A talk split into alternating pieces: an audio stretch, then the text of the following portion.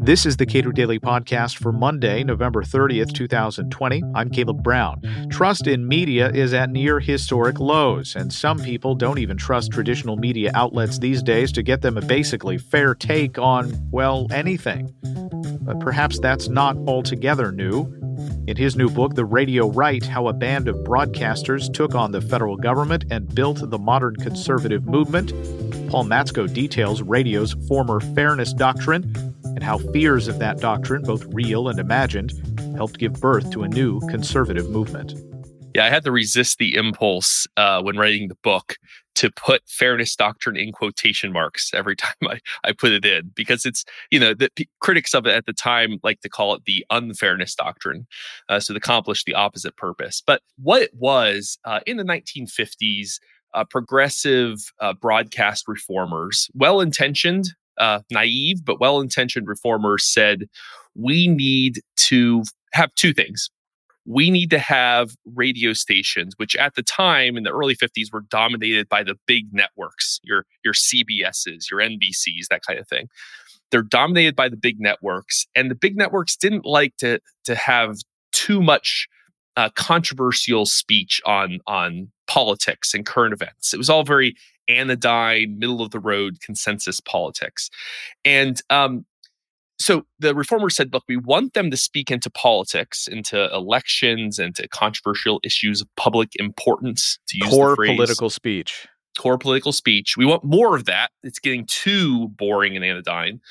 But when they do it, we don't want them to express their political points of view in an unbalanced way. So the fairness doctrine was meant to encourage uh, radio station license holders and television station license holders to air this controversial political speech, but then not to choose one side, not to favor one side over the other too much. They weren't supposed to editorialize too much. Um, and so the idea was if you had someone on, one of your uh, pr- one of your hosts said something that was against the Vietnam War, you should have at some point in time during the week someone come on and be for the Vietnam War, at least in theory. In the abstract, this was not supposed to favor any one side. It was supposed to be broadly applicable to everyone. Uh, gets passed in 1959. It it is honored in the breach exclusively until the Kennedy administration. So it, Kennedy's elected in 1960.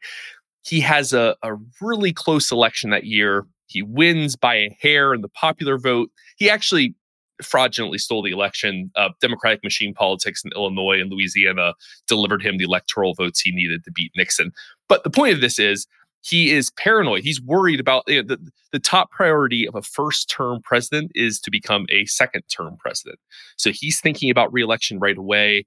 And one of the things that has been bothering him in the election of 1960 is the rise of this new wave of of right wing radio, I call the radio right. Now, so, a lot of these guys yeah. were preachers.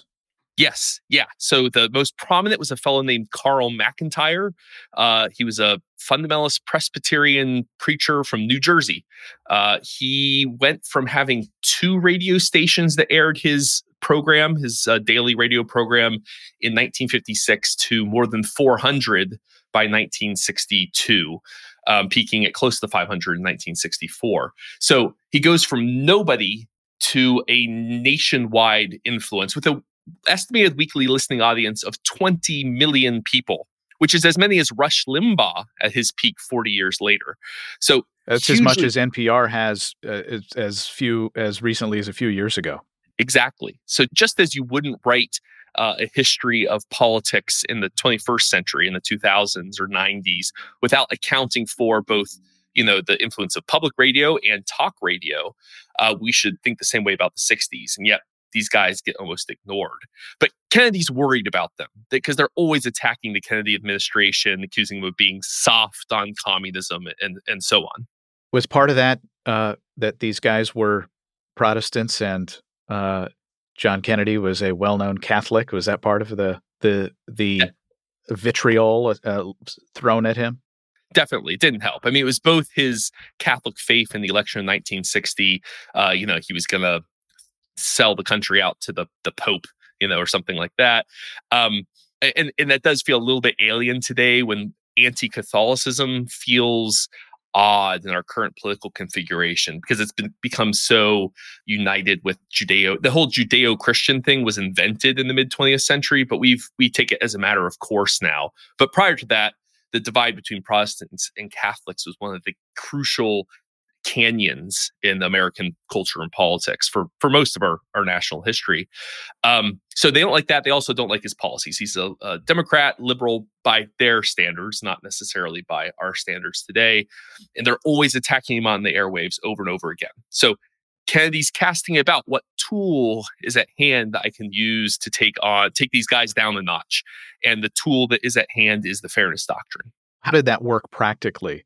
Uh, you know, the, the fairness doctrine itself is just this extremely fuzzy notion about uh, representing a very crude kind of diversity on the airwaves, on individual uh, stations. But how did he practically use it as a, a, a cudgel against these preachers and, and, and right wingers more broadly? Yeah, great question. Yeah, so he, um, first of all, it wasn't actually his idea. He wanted to take them down a notch, but he outsourced the planning. Uh, some uh, allies of his in, in the labor movement, the Reuther brothers, Walter and Victor Reuther, head of the United Auto Workers, they were commissioned to come up with a plan for the reelection campaign.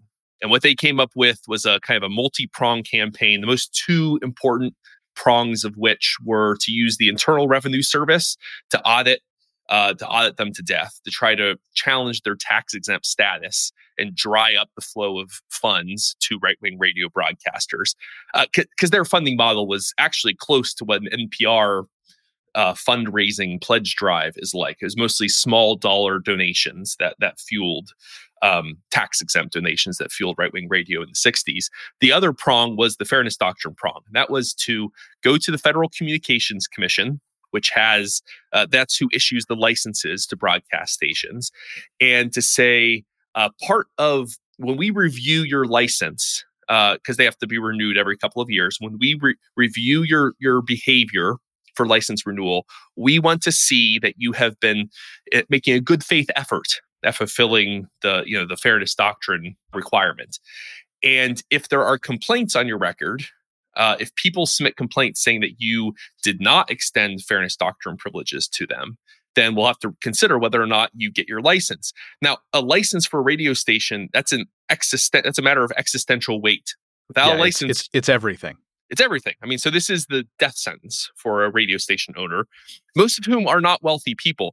This also coincides with the rise of independent radio, the number of stations that are owned that are not network affiliates that are independently owned uh, and operated goes from 95 from 5% in the early 50s to uh, more than half uh, by the end, end, of the 1950s. So these are mostly like think of like a car salesman, like a local businessman or a restaurant owner. They have they buy a radio station. Uh, it's a small, you know, uh, I mean, they're barely meeting operating costs each month. Uh, they have a license now, an AM radio license, because it's cheap. Uh, but even the a little bit of pressure on them, the threat of having a fairness doctrine f- complaint filed, the need to hire a lawyer to defend themselves at license renewal time, all of that carries great weight with these little small scale independent operators. And so even the threat of a fairness doctrine complaint can often convince them to drop right wing programming altogether and have a chilling effect on speech. So Kennedy knows that. That's that's the second prong of this plan interestingly, you are in Maine, if I may say. Yep. I am speaking to you from Kentucky. And uh, the w- what strikes me is that in, in rural areas, in particular, there may be some incredible homogeneity of views about how the world works, about politics, uh, and having a radio station uh, being compelled to present opposing views um, even if if it's uh, you know the, the, the political divide is was a lot smaller uh, than it is uh, today in in the 60s or the early 60s anyway. It, it seems that the the uh, what these small stations would have been asked to do is either put on a bunch of programming that nobody wants to listen to or risk losing your license. And so it's either substantially harm potential profits or you go out of business. Yeah, no, it's absolutely right. And I won't get into the weeds here. You know, I have to read my my book, uh, you know, the radio right uh, for that. But it um they actually, as part of this push, Kennedy talks to the head of the FCC and tells him explicitly, uh, I want you to keep stations fair. He explicitly appeals to the fairness doctrine. The FCC chairman, a guy named E. William Henry, he passes what's known as the Cullman Doctrine, which is kind of a proviso on the fairness doctrine, which requires any response time. So if I say eh, the Vietnam War is terrible, bad, horrible, no good, or the you know Johnson administration, the Gulf of Tonkin was just a pretext for war, and someone says, well, you criticize the Johnson administration, the administration, the DNC would like response time saying, no, the Vietnam War is great. This actually happened. This is not just hypothetical. You would have to give them that time. And if they said they couldn't pay for it, and no one ever said they could pay for it, you have to give it to them for free. So anytime someone says something controversial, the other side could say, I want free response time. So it has a huge chilling effect, even, when it operates the way it's supposed to, which is equitably that it would go after both right wing and left wing stations. Even in that case, it would have a massive chilling effect because it just doesn't pay to air controversial or radical political speech. But this is crucial, it was not applied equitably it was only ever targeted at right wing uh, radio speech. The Kennedy administration was not going after, and they actually created front organizations to launder ally money to gin up faux grassroots fairness doctrine campaigns against stations that aired right wing radio hosts who were critical of the Kennedy administration. Um, so it was always, you know, so the, the best case scenario, it would have a massive chilling effect on speech. But this was not the best case scenario. It was just targeted censorship of right wing radio stations. And, and right wingers, uh, appropriately, were very concerned about that for uh, uh, many years because even though the fairness doctrine remained on the books for a long time, it really was, it, and you can correct me if I'm wrong, it was really never enforced to the extent that it was by the Kennedy administration and his allies. Yeah. So it's the peak of the fairness doctrine there was an enforcement push that I describe in the book from like 63 through 67, and it's very effective. About half uh, of stations that have been airing right wing, you know, radio programs dropped them entirely. So you you, you censored, ha- you, know, you got half of them to drop them just like that. It then gets honored. Uh, not in act. The Nixon administration takes up that tool. It's just a convenient regulatory tool lying around waiting for um, you know uh, political operatives with with a lack of ethics. And uh, the Nixon administration they target it not at radio but at television. So they go to like the heads of CBS, have a meeting, and say, "So we don't like your coverage of the Nixon administration's conduct of the war in Vietnam." You're talking about these like Pentagon paper types. Uh, it's just uh, really makes us look bad. It would be a shame if we had to gin up some sort of fairness doctrine campaign or something. So it was the threat of the fairness doctrine was sufficient to to extract um, concessions from the big television networks uh, in during the Nixon administration. They never actually had to use it though. Um, Ken, uh, Nixon did other uh, uh, sketchy things involving the FCC going after political opponents. Um, but so it was used indirectly by the as well by by Nixon. By the 70s, uh, Carter, who is the actual great deregulator, he, absolutely, and I challenge anyone to uh, come up against that claim. Please, if you can come up with a bigger deregulator in the latter half of the 20th century, I'm all ears. There's one. It's it's popular in right wing circles to say bad things about Carter, but like the reason why you have your fancy craft brews, the beer industry is because of Carter. The reason our air uh, airplane ticket prices are so much lower is because of Carter, and the reason he he instructs his, his FCC uh, says we're not going to enforce the fairness doctrine anymore. It, it remains on the books until the Reagan administration, but they stop enforcement in the late 70s. So there's this window of about 15 years where the fairness doctrine is a real live concern.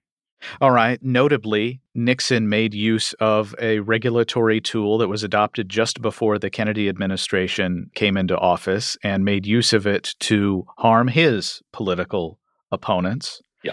And then for a long time, nothing happened. So fast forward now, mm-hmm. there are members of the, notably of the U.S. Senate, who believe that social media companies pose a grave threat because they do not play fair. The argument goes that Facebook, Google, Amazon, Apple, other uh, Twitter, uh, other social media sites are overwhelmingly owned by leftists, people who consider themselves progressives, and by virtue of that fact, conservative speech is squelched. So people like Josh Hawley of Missouri, Tom Cotton, uh, and some other members of, of the U.S. Senate, Ted Cruz has been a supporter of this idea, want to regulate social media by giving the federal government essentially uh, veto power over their ability to operate their businesses in good standing with the federal government. That's absolutely right. And in fact, some of the calls for um, government oversight of online content moderation um, very explicitly uh, appeal to this body of jurisprudence and administrative law around broadcasting. So that the, the calls for a non-discrimination mandate for online social media platforms uh, is is really a is just an application of the kind of the fairness doctrine principle and related public interest law to a new medium uh, media form. Uh, it's a remarkably bad idea uh, for a variety of reasons. But let's I'll start by let's just stipulate. Let's say conservatives are correct that these social media platforms are on the margins discriminating against political speech. I don't think that's true. Uh, there's a great uh, paper written by uh, one of our colleagues, Matthew Feeney, showing just how little evidence there is of algorithmic discrimination by the media platforms. But let's say it, it is true. Uh, before you swing an axe uh, at some of the key protections for the the shape of of the modern internet, like Section 230 of the Communications Decency Act. Before you swing that axe, consider that the head of that axe could fly off, hit you in the shin, and cause far worse damage than the thing you're trying to take down. Um, it's the shoe on the other foot test. And the reason why they should be aware of this is that we have seen in our in living memory uh, an attempt to ensure fairness in broadcasting went horribly awry and the people who were the the the largest recipients of that oppression of that censorship were right wing media broadcasters. And there is every reason to expect if it is true that uh uh say i don't know the left progressives liberals i don't know whatever uh, boogeyman you want to pick control uh, major institutions in American society, from government to media to education and so on. If you create a regulatory tool that can be so easily abused for partisan gain, who do you think is ultimately, even if you get to use it right now to protect your speech and to punish other kinds of speech, who do you think is going to be the ultimate target of that convenient regulatory tool that you created and just left lying around for the next unscrupulous administration to use? That's there's a cautionary tale there. Yeah, Barack Obama expressed concern that he was leaving a loaded gun in the White House. Uh, shortly uh, after his election. But the um, yeah, the other the other thing that's notable uh, about about this is that you can understand the the paranoia, and just because you're paranoid doesn't mean they're not out to get you. Um, and it seems odd that the response here is to create regulatory tools that would enable the feds to engage in exactly the kinds of uh, discrimination and create chilling effects for uh, all manner. And maybe maybe the the right wingers who are supporting this stuff are people who believe that there will never be a time when conservative speech is punished because uh, the the the folks in Silicon Valley, the these tech giants are never going to be right wingers like themselves. Yeah, I mean, imagine, let's put this in practical terms. Imagine a scenario in which we empower a government ag- uh, agency, and, and Josh Hawley selected the FTC, the Federal Trade Commission, for his plan. Other people have selected different agents. Um, it was empowered to basically reward or punish uh, internet platforms uh, content internet content producers depending on whether they were considered to have been discriminatory in what content they moderated. Well first of all that's all in the eye of the beholder. Like what counts as as as first of all what counts as political content is in the eye of the beholder versus hate speech right? Like so the line between what's hate speech and what's acceptable speech what's obscenity what's not obscenity all that is super fuzzy and then when you empower a government agency to make those decisions it it brings it into the political process. So depending on what balance i mean imagine how currently decisions are made by partisan pan- government panels. Uh, it's it all hinges on well what's the ratio of democrats to republicans? So you can imagine a situation in which uh, you know the decision about whether or not facebook should moderate should should remove more right wing content or more left wing content is just going to hinge on the party in power and the balance of power at that agency. And that's just a disastrous situation. I mean, uh, apply this in the, in, in the most extreme sense. Um, these days, internet content producers are not just social media companies, it includes every standard publication. I mean, National Review has an has a website. It is a content producer. So you can imagine it, someone coming along and saying, "Well, look, you had pieces submitted to you by uh, by liberal authors that you turned down. All you're putting out is is I mean, you can see the ludicrousness of uh, the idea of applying a fairness doctrine type system to the modern internet. It would just it would just break our the system. Facebook and Twitter can hire lawyers. Yeah, uh, they have lawyers in house who are keenly aware of uh, the potential for regulation to harm them then there's a you know the costs of regulatory compliance fall least heavily on incumbent companies. Uh, if you create a system of of new regulations uh, that drive up those costs you actually are creating a uh, an anti-competitive moat uh, uh, around the current incumbent organizations, making it harder for upstarts to enter in to compete uh, and making it harder for people who find the decisions of the incumbent players to be discriminatory makes it harder for them to find and create alternatives because again those costs fall most heavily on upstart upstart companies. So it, the irony is that you end up producing the very thing that you're afraid of. You lock people in to these incumbent players that you're worried about. You don't actually free them from those incumbent players. And we can see this i mean this is a bit of an aside but you can see this with what happened in the European Union with their GDPR, their uh, privacy regulation. The the intended one of the intended purposes was to take down the influence, the relative influence of big American companies like Google, which was dominating the uh, advertising online advertising market, was to take them down a notch, encourage competition.